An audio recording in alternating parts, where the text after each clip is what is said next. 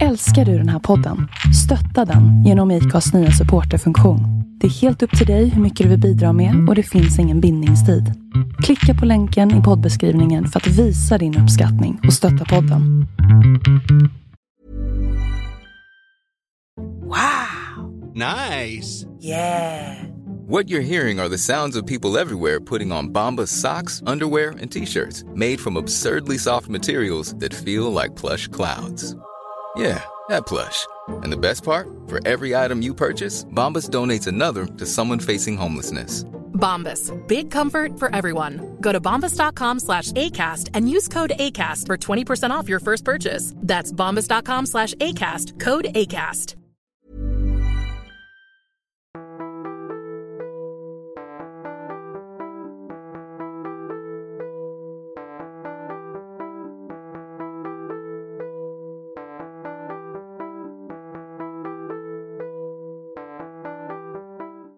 Hej och välkomna tillbaka till Peders och min podcast. Och inte helt otippat så är dagens tema ett ämne som vi har så nära hjärtat. Just slipsen. Ja, hurra!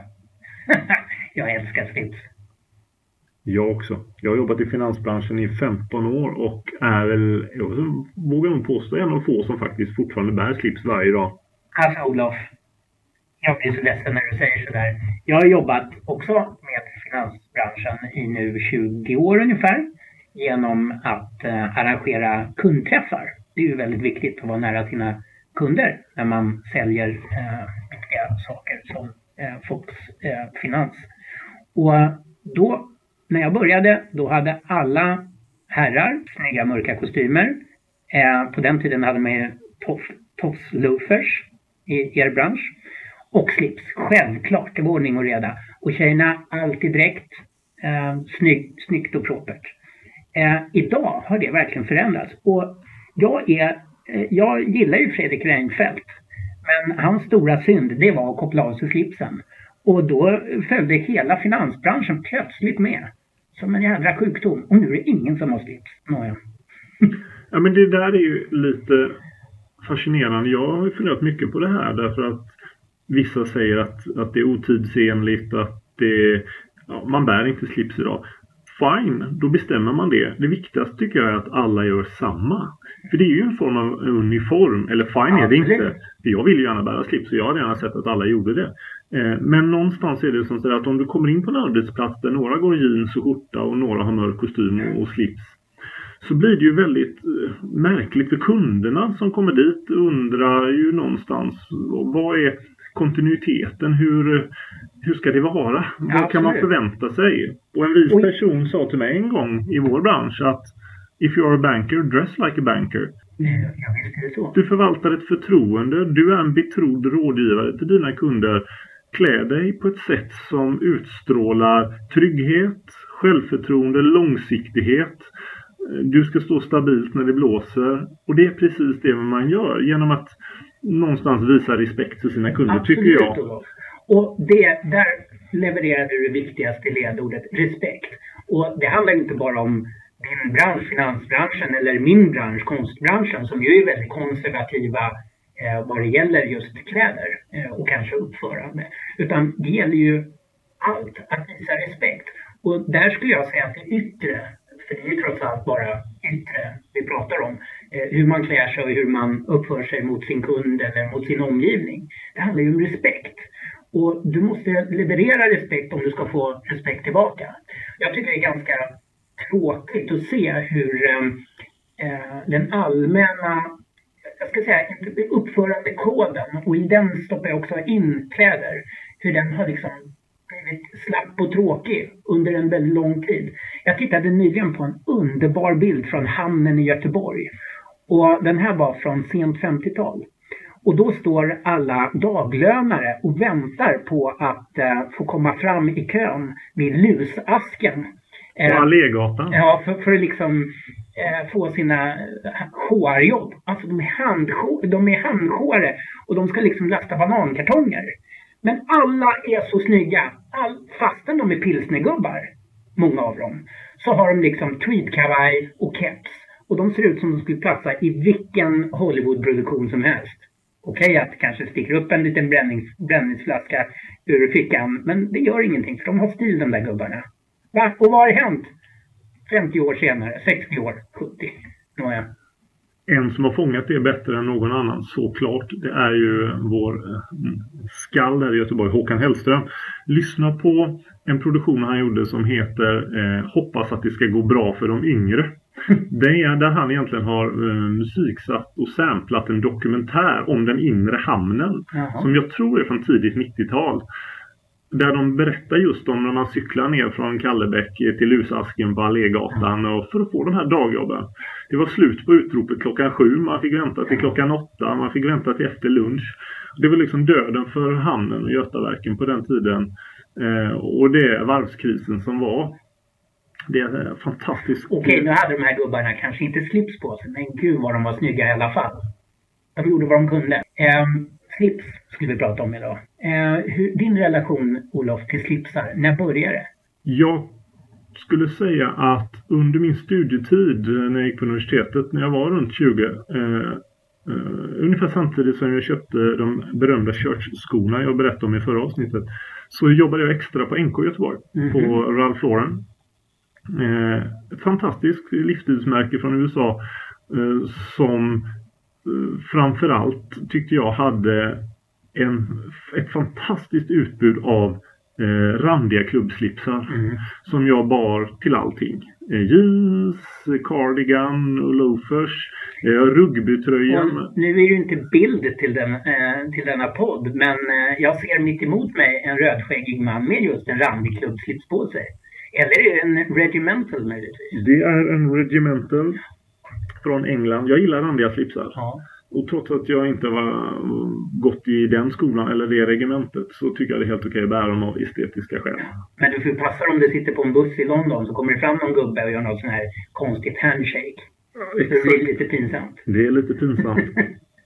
Eh, jag har, det har hänt någon gång att jag hade en scarf från Cambridge som jag hittade i en second hand-affär i London. Och det var någon som glatt eh, hejade på mig. Ja. Och liksom, vi hade då, skulle då imaginärt gått på samma uh, college i Cambridge. det är lite stökigt. jag tror att de är ganska vana i England. Uh, men jag har ända sedan dess gillat slipsen och någonstans så ja, rutinen att varje morgon knyta på sig slipsen och gå till jobbet det är en del av proceduren. Jag brukar redan kvällen innan fundera vilken kostym och slips blir det nästa dag. Och så är, det är mitt sätt att uttrycka mig lite estetiskt. För jag är varken konstnär eller musiker eller speciellt eh, kreativt lagd. Men just den här kombinationen att varje morgon välja mönster i form av skjorta, kavaj, näsduk, slips och försöka matcha det på något sätt. Det där är ju lite konstnär ändå, för det är ju en liten tavla i sig. Jo, men det är ju det. Att få, ihop harmonin, att inte bli som sagt för excentrisk. Eh, utan, och inte för tråkig och uniform. Utan att man någonstans försöker uttrycka sin personlighet på ett lagom sätt. Med respekt för den man ska träffa på dagen. Så att jag, jag älskar slipsar och alla dess former. Och nu har ju du varit en, en, en, en klädsnobb, eh, eh, inte bara privat utan också i offentligheten under ganska lång tid. När dök du egentligen upp första gången liksom i sociala medier? När, man, när började man se din vackra Nuna i de här sammanhangen? Jag skulle säga att det är ungefär åtta år sedan. För det var i samband med att jag började att skriva för Manolo. Ja, just det. Eh, för då tänker jag, under den här tiden så kan jag tänka mig att din samling av slipsar har blivit eh, lite överdimensionerad, tagit bisarra former. Mm, ja och nej. Jag älskar vintage i alla former. Både att köpa begagnat men också att göra mig av med grejer som inte används. Mm. Jag tycker det är ett eh, bra sätt att konsumera. Att, mm. eh, både för miljön och för ekonomin. Att om jag har en stor samling slipsar som blir liggande som jag inte använder, gör jag mig av med dem. Och så kanske jag hittar någon ny som jag gillar. Och så bär man den några gånger eller några år. Eller det blir eh, möjlighet att kunna bära uh, många olika slipsar. Men jag skulle säga att jag har ett 50-tal mm. ungefär. Ja, det, det, det, är nog ungefär som jag då. Eh, jag har också försökt göra mig av, men för mig är den här slipshistorien ett, ett väldigt gammalt missbruk som började för över 40 år sedan. Det låter ju jätteknasigt och det är det också. Jag började nämligen samla på slipsar när jag var ungefär fem år gammal. Och där, nu är vi ju back in the 70s. 1970-talet var ju den första antislipsrevolutionen. Då skulle ju alla pappor, alltså mina kompisars pappor, slänga slipsen. Det var Mao och det var näbbstövlar och palestinasjalar som gällde istället. Och slipsen var ju liksom en symbol för patriarkalt eh, förtryck och, och, och kälkborgerlighet. Eh, och då tänkte den unge Peder där att wow, eh, jag var, hade ju redan då liksom någon typ av, av eh, museal tanke i det här. Så jag tänkte jag ska börja samla på slipsar. Så jag frågade mina kompisars pappor om, om de nu skulle göra sig av med sina fina jättebreda, blanka, kraftigt färgade eh, polyesterslipsar om de inte kunde tänka sig att skänka dem till mig. Och det kunde de naturligtvis. Och den där samlingen blev ju den såg ut som, du vet, när man tittar in, in i en italiensk gelateria och ser alla dessa härliga färger i en glass, och glaster. Va? Så såg min slipsamling ut. Och det där, jag älskade slipsar. Jag, jag gillade bara att sitta och, och pilla på dem. Och, och sniffa på dem. Liksom jädra fina grejer. Eh, det var ju liksom så otroligt läckra färger och mönster då på 70-talet. Um, så att jag ska faktiskt erkänna att jag lärde mig knyta slipsen före jag kunde knyta mina skor. Det är rätt fascinerande. Ja, det är ju jätteknäppt faktiskt. Men eh, i, i de här sammanhangen så är vi tillåtna att vara jätteknäppa. Och när vi träffades idag så fiskade du också upp en handfull slipsar ur väskan här eh, från olika decennier i historien. Ja. Mina slipsar är ju moderna och nutida. Du har ju en eh, salig blandning eh, från ja. nästan... Vilken det är väl, jag har väl slipsar som spänner över hundra år ungefär. Och min äldsta slips eh, som jag faktiskt har med mig, jag ska försöka beskriva den här i ord. Det är en eh, grå silkeslips, nästan så här silvergrå. Och eh, den är ganska bred. Och lika bred, alltså både bak och framsidan på slipsen har, håller samma bredd. Eh, vilket gör att man kan ju knyta den från vilket håll man vill så att säga. Eh, och eh, den är i ganska kraftigt eh, ripssiden. Eh, och jag tror väl egentligen att den från början är tänkt att bära till jackett. Eller möjligtvis, som ju var populärt då på 20-talet, det som kallas för citydress. Det vill säga bankkillarnas motsvarighet till jackett. Alltså man kunde inte ha liksom jackett på kontoret. Utan då hade man en eh, mer eh, praktisk form av jackett. Så det var alltså en, en svart kavaj, eh, grå väst, grå slips. Eh, på den tiden hade man ju fortfarande löskrage, oftast då stående modell. Och randiga byxor. Jädra elegant, det hette ju citydress. Och då hade man gärna en grå slips. Eller möjligtvis en grå svartrandig slips som skulle matcha det där. Snyggt, eller hur? Så den eh, 20-talsslipsen, eh, den har jag på mig ibland. Men eh, en grej som då eh, är spännande det är ju att, att slipsens mode förändras ju inte bara på färger och material utan också på längder och bredder. Och ända fram till 60-talet så är ju slipsar ganska korta historier eftersom man ju alltid bar väst. Så att de eh, behöver inte vara så långa. Så de slutar ju liksom en bra bit ovanför naveln. Nästan vid solarplexus. Och det funkar ju när man har en väst. Men det ser ju extremt fånigt ut när man inte har väst. Eh, för då ser det mer ut som en haklapp. Och det där blir ju en ganska rolig modedetalj som man under den tidens filmer drev med. När jag tittar på Helan och Halvan till exempel. Helan har ju gärna liksom sin slips synlig och den, den slutar ju strax under dubbelhaken. Du som är duktig på historia, när, när börjar man egentligen bära slips? Ehm, ja, först och främst tror jag man måste definiera vad en slips är. Ehm, gränsen till halsduk är ju, den är ju hårfin. Och vi pratade tidigare innan, vi, innan du tryckte på play-knappen här om historiska förebilder och vi pratade om Trajanus-kolonnen där kejsar Trajanus och hans romerska legionärer har ganska elegant knutna halsdukar på sig som man nästan skulle med ett modernt öga tolka som en slips. Men jag tror att det är våra moderna ögon som kanske övertolkar lite grann. Där kan man ju även se att romerska eh, tjejer har bikini på sig. Frågan är det bikini eller är det någonting annat? Men i våra ögon som är färgade av vår samtid så ser det ju misstänkt ut som bikini. Nu pratar vi hundra år efter Kristus. Ja, precis. Visst gör vi det.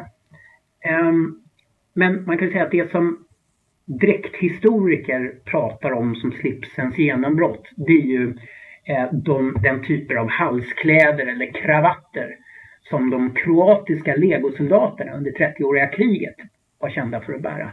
De var inte bara blodtörstiga och extremt duktiga legosoldater utan de var också oerhört snobbiga. Eh, riktiga påfåglar och hade tjusiga kravatter som knöts konstfullt. Och det där tyckte ju franska och tyska soldater eh, i Europa va, när de stötte på de här kroaterna att det där var ju fräckt, det där var ju tjusigt. Så trenden spreds ju och under 1600-talets mitt så då var det ju så alltså att alla män bar kravatt. Man bytte alltså ut de här eh, med spetskragar som var modet innan, tjusiga spetskragar, mot istället ett halskläde. Och gränsen mellan kravatt, halskläde och slips, den är hårfin. Jag ska säga att slips kan man nog inte kalla det förrän efter, säg 1860-70.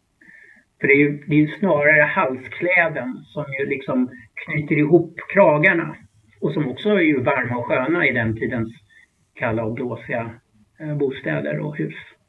Ehm, men när, när, liksom, när halsklädet blir en slips, det skulle jag säga är någonstans under Napoleon den tredje kanske och därefter. Sen så har den successivt vuxit fram till det den är idag. Ja, och nu ska jag säga för de som liksom följer sina eh, modekonton slaviskt så ser man ju italienska klädsnubbar som har nästan fånigt långa slipsar som går ner ända halvvägs på låren. Och där framsidan av slipsen, den ska sluta i brösthöjd och baksidan av slipsen hänga ut ja, ner mot knäna. Det där tror jag också är en konsekvens av att eh, bland de här modeintresserade, framförallt italienska männen, men många andra också, så har midjehöjden eh, kommit upp väldigt mycket. Mm. Vilket gör att en slips i standardlängd, är du 1,70 lång och har hög byxmidja, då är det ofrånkomligen så att den kommer att eh, komma väldigt långt ner. Ja, det gör och numera så är det ju... Och då har det blivit en modedetalj. Ja, det är det de kallar sprezzatura. Eh, någon sorts ledig nonchalans som i verkligheten är en väldigt utstuderad nonchalans som i högsta grad är väldigt eh, medveten. Eh, men man kan säga att eftersom byx midjehöjden idag är någonstans eh, nära eh, armhålorna på många så blir det väldigt långa slipsar. Lite Stig-Helmer. Jag tänker så här, jag har skrivit genom åren en hel del av slipsarna just som en del av mitt intresse eller vårt intresse. Och det finns om man ska prata historia några milstolpar i slipsens historia mm. som är intressanta tycker jag. En, nu har jag inte namnet exakt, men en viktig milstolpe i slipsens historia det är ju när amerikanen, jag tror han hette Jesse Langdorf, eh, kom på att man inte skulle tillverka slipsen i ett stycke och sy ihop den utan att man skulle eh, skära den 45 grader vertikalt och sy ihop tre delar eh, som man sedan tråcklade ihop till en slips. Det var egentligen början på slipsen så som vi bär den idag.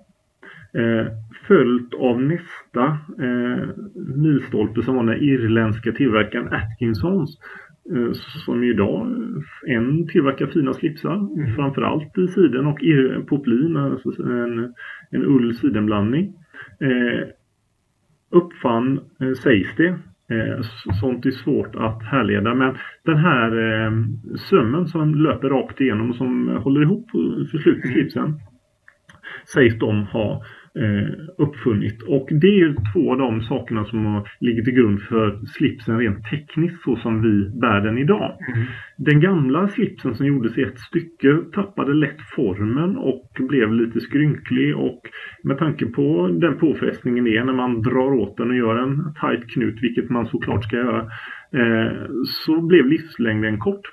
Eh, men med de här nya eh, tekniska eh, säga, Eh, momenten i tillverkningen och i utvecklingen så är den faktiskt samma så som den är än idag. Ja. Medan jag mässat på här så har PR plockat fram en, ett helt gäng slipsar på bordet ja, som ju då är eh, svårt att beskriva i poddform här. Men jag ser den berömda... måla med ord. Jag ser den berömda slipsen från 1920-talet. 20-talet här, det är då den här vi beskrev tidigare. Det här, nu hamnar vi ju i England såklart, i London, din favoritstad. Och så hamnar vi under Regency-epoken. Och Regency var ju då det som på, på eh, svenska skulle bli eh, ja, regenttiden. Och då var det så att eh, eh vår Gustav III hade ju en motsvarighet i England som heter George III, G3 på båda, så det är ganska lätt. Sam, samma tid ungefär. Men den engelska eh, varianten, George då, den tredje, han hade ju lite otur i livet. För han blev ju helt galen. En Mad King George, som han ju kallas. Och eh, det där var inte så bra för riket. Eh, så han kunde ju faktiskt inte under perioder inte sköta styret av England. Eh, utan hans son Eh, den framtida George den fjärde fick ju liksom vara vikarie under den tiden pappa var tvungen att vara på lite längre semestrar iförd eh, tröjor med väldigt långa ärmar. Och, eh, under den tiden så utvecklades ju herrmodet på ett sätt som ju la grunden för allt modernt herrmode. Och då fanns ju snobbarnas snobb i London under den här tiden eh, den för alla modeintresserade nördar välkände Bob Brummel. Som står staty på legendariska skjortgatan German Street. Såklart. Han är ju klädsnobbarnas eh, store okrönt kung. Eller varför inte krönte kung egentligen. Han arrangerade ju på morgnarna eh, publika påklädningar.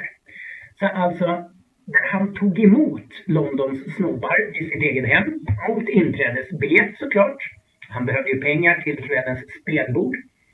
Eh, och där med hjälp av sin butler så, eh, så skulle han då knyta på sig sin kravatt. Och att knyta den perfekta kravatten, det var ju liksom, ja, det, det kunde ju ta hela dagen. Så Bo Brummel hade ju en hel hög med färdig eh, pressade kravatter. För de här var ju stärkta och pressade. För de var ju fortfarande, det fanns ju bara två färger, vitt eller svart. Svart för dagen och vitt för kvällen. Eh, och de var ju stärkta så att de var, så att man misslyckades man med att knyta, då var det bara att slänga och skicka till tvätt och prova en, en ny. Och eh, då fick då herrarna i Bo Brummels sovrum vara med framför spegeln när Bo Brummel knöt den perfekta knuten hur var den perfekta knuten? Alla liksom noterade med intresse och eh, hänförelse och applåderade när knuten satt perfekt. Det var väl ett folknöje om något. Eh, det, här var ju liksom, det här var ju ganska långa historier och i ett stycke som du säger. Eller ett stycke, de hade ju fram och baksida som, och, och de vita var ju ofta eh, någon typ av struktur på. Eh, och de kunde vara både silke vilket väl var vanligast, men de kunde också vara eh, eh i bomull. Ehm, det var väl de material som fanns till hands. Ehm, och sen då, ehm, för att återkomma till de här som vi har framför oss, så ska jag säga att den här från 1920-talet, den har väldigt mycket kvar av 1800-talets, 1800-talets liksom en kravatt som ju har sitt ursprung i 1700-talets eh, halskläde. Eh, vi hoppar fram en bit och så kommer vi till 30-talet. Och här har jag en slips som är bomull faktiskt. Och jag skulle säga att många slipsar från 30, 40 50-talet är just bomull. Den är, är blå? Vanligt. Den är blå och har eh, amöbaformade eh, ett amöbaformat mönster som på persiska heter mir-i-båt. Som man ser på persiska mattor ofta. Jag skulle kalla det för små paisley... Absolut vi vet ursprunget till paisley, det kommer ju från persiska mattor. Och som små liksom paisley-ögon i rött och gult mot en mellanblå botten. Den här har en, en cool etikett. Total Total Road Tie Popular Quality Made in England står det på baksidan. Och här sätter jag och säger att den är bomull när den är, den är något special Wash as wool står det i alla fall. Det här är något, det kanske jag vet inte vad det är för material. Jag skulle säga att det liknar i alla fall bomull. Eh, och det är en väldigt kort slips, så när man knyter den så... Och sen är det alltid bomull också, det blir inga stora knutar. Så drar man till dem så det blir pyttesmå knutar. Men då ska man veta också att eh, skjortkragarna då är väldigt lång, långa snibbar som är ganska nära varandra. Så att eh, slipsknuten ska inte sticka fram så mycket under den där tiden. Den tycker jag om. Eh, sen har vi en 40-talsvariant här. Den är i ylle. Ganska tunn ylle. Och den är randig. Eh, och jag tycker att den är jädrigt snygg än idag. Jag använder den ganska ofta. Eh, och den är vinröd, mörkblå, eh, vita smala streck. En typisk klubbslips. Jag tror inte det finns någon klubb som hör till den. Men den är typisk för 40-talet. Ursnygg tycker jag. Riktigt elegant. Jag hade kunnat bära den vilken dag som helst. Ja, men absolut. Och sen kommer vi till 50-talet. Och 50-talet, man älskade ju skotska klaners eh, rutor. Klanrutor, eh, det kan vara Fighting Stewart och det vad det nu är. Um, och det brukar stå på baksidan. Uh, det älskar jag fortfarande. Det är så snyggt. Royal Stewart är den här. Och det är typiskt 50-tal, det är en ylleslips. Också lite kort, men nu är den längre. Röd botten. Röd botten. Eh, klassiska Stewart eh. Och den är smal. Så att de blir smalare på 50-talet. Och sen har jag en från 60-talet här. Och den är ju Beatles-smal.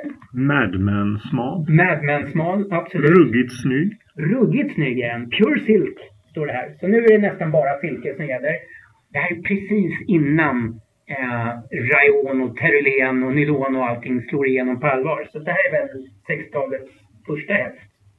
Och den är randig på sniskan. Brun, mörkblå och grön. Jädra snygg färgkombination. Eh, och sen tror jag, vad, har jag framför mig vad jag tror är en 70-talsslips. På baksidan står det Nordiska kompaniet. Och den är silke. Och den är ganska aggressivt zigzagmönstrad i orange och svart. Ingenting som jag skulle bära. Vad säger du? Nej, det är en lite kontrast till de andra. För om de andra är väldigt klassiska slipsar så är det här en som sticker ut och är eh, lite mer, eh, vad ska man kalla?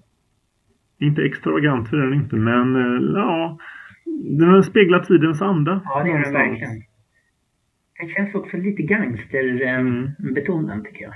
Det är ett ganska stökigt mönster i ja. zigzag. Ja. ja det, är inte, det är inte lätt. Men det är ju 70-tal. Så där eh, har vi alltså en liten exposé, historisk exposé över slipsar. Men visst, eh, man kan inte samla på sig hur mycket dynga som helst. Så jag försöker faktiskt då och då rensa ut i mina slipssamlingar. För som du säger, ehm, som jag tycker är väldigt bra, har man inte använt en grej på ett år, då ska man faktiskt inte behöva äga den. Hur tycker du man ska knyta slipsen då? Ja, jag kör alltid, jag har alltid kört ända från fem års ålder en Windsor som jag drar till ordentligt. Eh, den ska vara ordentligt smal ned till och ganska generös upp till. Alltså knuten pratar vi om nu. Och jag bär ju gärna ganska bra spread på min skjortkrage. Eh, men där, om man knyter till slipsknuten lite för mycket så riskerar ju att bli lite fult vid sidorna. Man vill ju inte se liksom slipsens fortsättning ovanför knuten. Det tycker jag inte är snyggt. Um, vad säger du? Hur knyter du din? Ja, men det är intressant att du säger för allt handlar om vad ser bra ut och vad blir harmoniskt. Mm. Eh, jag har aldrig Windsor-knut.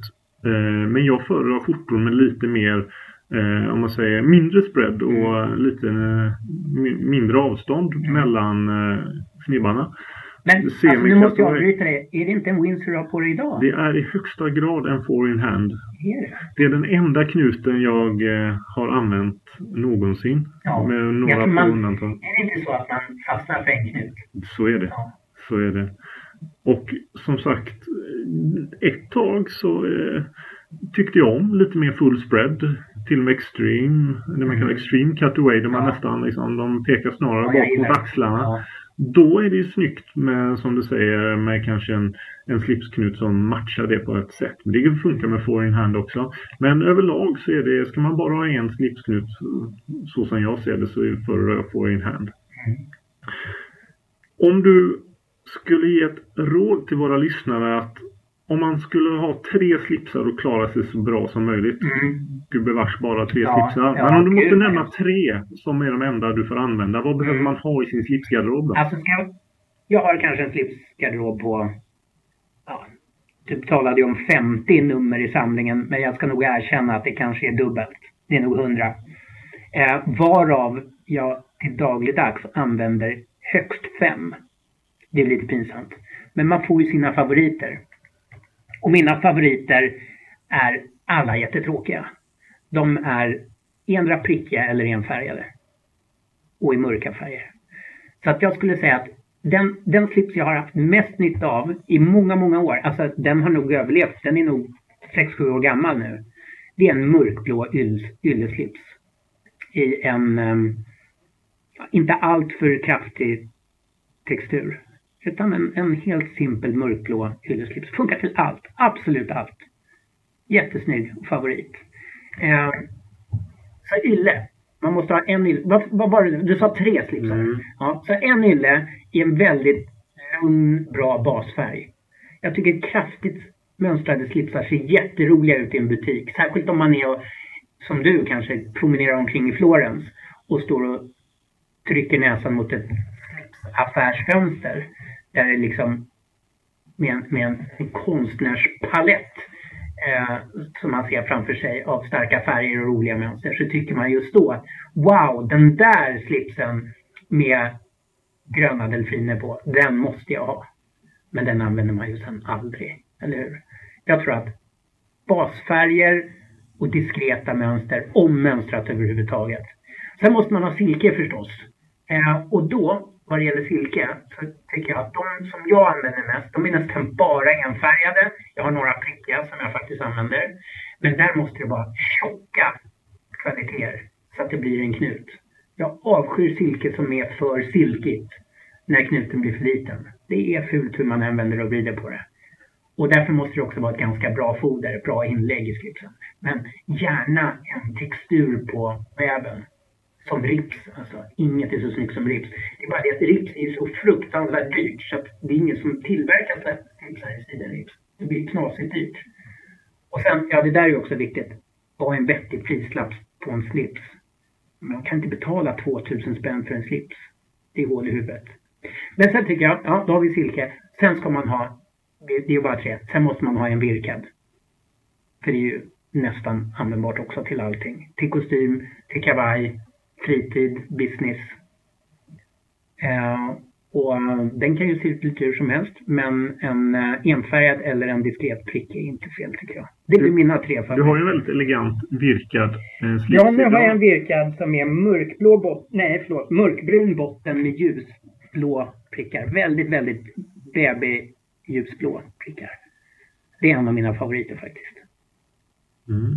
Vi tänker ungefär likadant där. Från nummer ett på min topp tre-lista skulle jag sätta en mörkblå grenadinslips som är en fint eh, virkad slips om man så vill fast det är med, inte det här klassiska virkade utförandet med avhugget slut då, utan den är fodrad och tillverkad som man tänker sig en, en mm. sidenslips.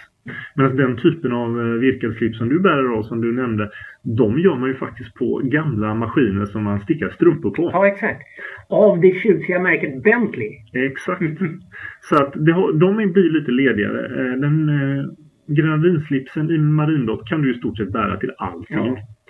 Det har dessutom historiskt sett varit en favorit eh, för James Bond. Man har sett den i ett antal filmer ja, i olika färger. Ja, absolut. Från 60-talet ända till idag.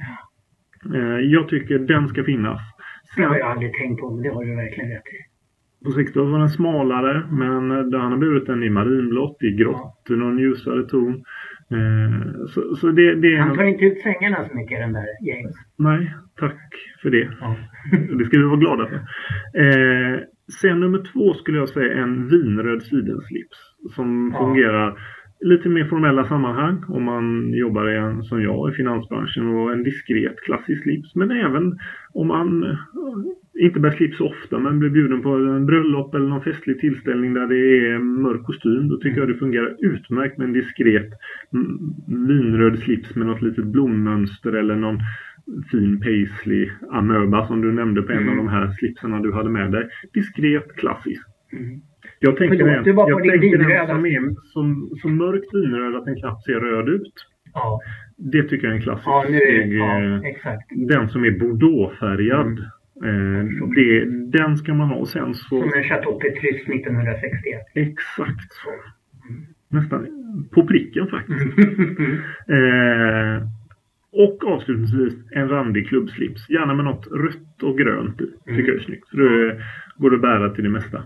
Eh, Blazer, tweed, kostym. Ja. De tre slipsarna kommer jag väldigt långt på. Jag hade kunnat egentligen uteslutande ha det. Men det hade varit ganska tråkigt. Det är roligt att ha ett 20-tal till så man kan Det var variera. faktiskt på bara några år sedan jag fattade att det här med klubbslipsar, det finns ju en engelsk klubbslips och en amerikansk klubbslips. Mm, Och, och hur ser man skillnaden? Jo, men det är ju ränderna går på olika eh, håll. mm.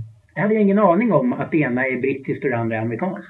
Det finns ju någon myt om det där att de skulle vara i riktning från att eh, då regementsslipsen, att soldaterna drog från heart to sword eller från sword to Mm, heart mm. och liksom att det skulle vara i den riktningen. Ja, självklart. Så- Såklart, men jag tror att Det är bara det att ingen hade ju en sabel eller värja under den tiden. Som, det var ju långt innan slipsen. Men det låter bra. Det låter väldigt bra. Så eh, det finns många mm, mer ja, spekulationer. Vet du, för några år sedan så eh, hjälpte jag grabbarna på Tweed Stockholm att eh, ta fram svenska eh, eh, regementsslipsar. Jag tänkte att det finns så många brittiska regementen med olika fusiljärer och eh, lansjärer och, och Queens Guards och allt vad de heter. Men varför ser man aldrig några svenska kavallerislipsar? Så att eh, det tog faktiskt fram några mönster som hör till de gamla svenska kavalleriregementena. Jättesnygga! Jag tror inte att de går att få tag på längre, men det är någonting för den som samlar på vintage att hitta de där med, med svenska husarer. och Det måste jag hålla utkik efter. Ja. Det låter spännande.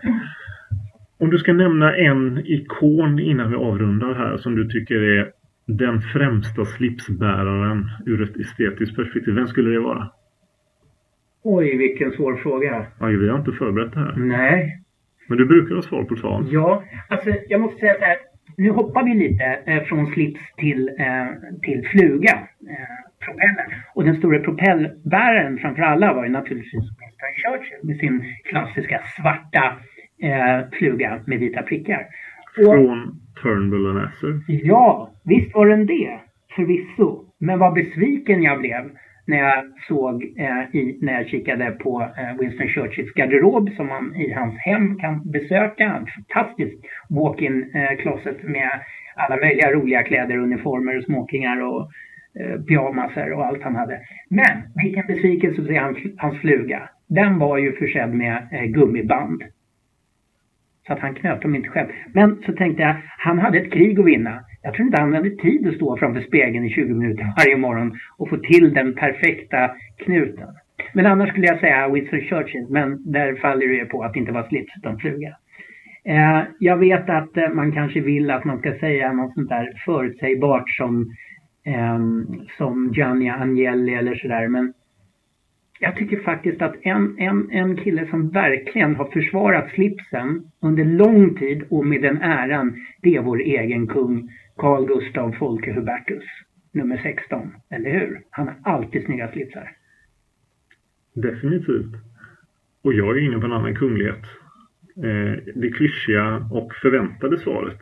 Prins Charles. Ja, det, jag trodde att du skulle säga prins Michael av Kent. Nej men jag avskyr hans eh, breda slipsar. Ja, är han, han är en stilikon och kanske den coolaste Ja, han är det. fruktansvärt cool.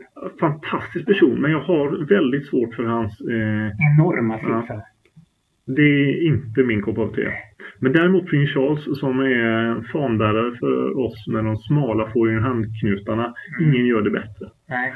Och dessutom så gör han så mycket bra för det brittiska klassiska modet. Som eh, allt ifrån ullindustrin till det skräddade. Han är en bra ambassadör för hantverket och traditionen. Absolut, och det verkligen. gör honom till en fantastisk person på många sätt. Men just när det kommer till slipsen, jag, Han har ju en del eh, han faktiskt måste tänka på. Han har ett visst ansvar att bära. För just inom den engelska kungafamiljen. Eh, alla herrar har ju varit eh, liksom ideal för, den för det samtida modet. Ända sedan slutet av 1800-talet. Eh, jag menar, hela den brittiska kungafamiljen, både prinsar, alltså hertigar och eh, kungar under hela 1900-talet. Alla har ju varit modeföredömen. Så att prins Charles har ju ett ansvar. Vi kommer säkert komma in på eh, hans äldre släkting sen när man pratar ikoner om vi nu gör ett avsnitt på det och det är ju eh, hertigen av Windsor. Mm, absolut. Men även hans bror som inte var lika pajasartat eh, utstuderat utan verkligen klassiskt sobert elegant. Och nu pratar vi alltså om Queen Elizabeths far. Ja, exakt. Ett stilföredöme verkligen. Eh, jag blev ju för kanske 20 år sedan eller någonting eh, utsedd till eh, någon sorts årets slipsbärare genom att få ta emot det fantastiska priset Guldslipsen. Eh, och det var ju väldigt eh, roligt och hedersamt naturligtvis. Men då måste jag faktiskt ta upp en, eh, en svensk som var, också fick detta pris, jag tror året efter mig, som var ett föredöme. Och det var ju förre ambassadören och UD-profilen Sverker Åström. Mm, fantastisk person. Ja, verkligen. Och han hade ju alltid snygga slipsar på sig. Jag kommer ju att tänka på en annan, eh, ska jag säga, person som jag tappar namnet på nu, men den här Barnier heter han, chefsförhandlaren eh, i Brexit-förhandlingarna mellan EU och Storbritannien. Också väldigt elegant. Mm. Klassiskt klädd. Eh, kontinentalt snitt. Fina material. Det sitter som det ska. En snygg slips. Det funkar alltid. Mm. Tror du att vi ser slipsen på kontoren runt om i Svea rike om tio år? Ehm, jag tror så här att ehm, killar i min ålder, nu pratar vi eh, män runt 50, ehm, de bar ju väldigt mycket slips för tio år sedan. Men har alltmer liksom lagt av med slips. Killar i din ålder som är tio år yngre vet jag inte så himla mycket om. Där har väl du bättre insikt. Men jag har sett att eftersom jag jobbar mycket med eh, förmögenhetsförvaltare, banker och så vidare, så har jag börjat märka att de, det yngsta gardet, de som är 28-30, de grabbarna har ju slips på sig. De är kanske de enda i bankvärlden som har slips. Och de gör det med den äran, skulle jag säga. Och det finns ett stort stilmedvetande där. Okej, okay, nu kanske inte förmögenhetsförvaltarna så fruktansvärt många i vårt lilla fattiga land. Men eh, de där, det, det yngre gardet, de tror jag på. De är väldigt bra klädda. Jag instämmer. Återväxten är god. Om inte annat så uppmanar vi alla som lyssnar att hålla fanan högt och knyta snaran på allra bästa sätt. Så kanske slipsen har en framtid, vilket vi såklart hoppas. Och nu tycker jag att istället för att komma i piké skjorta till kontoret på fredagar. Så ha en skräddarsydd skjorta och en riktigt snygg sidenslips just på fredagar. Man kan börja på fredagar så får vi se vad som händer. Och med de visdomsorden så tackar vi för oss idag och hörs om en vecka igen. Tack Olof. Tack.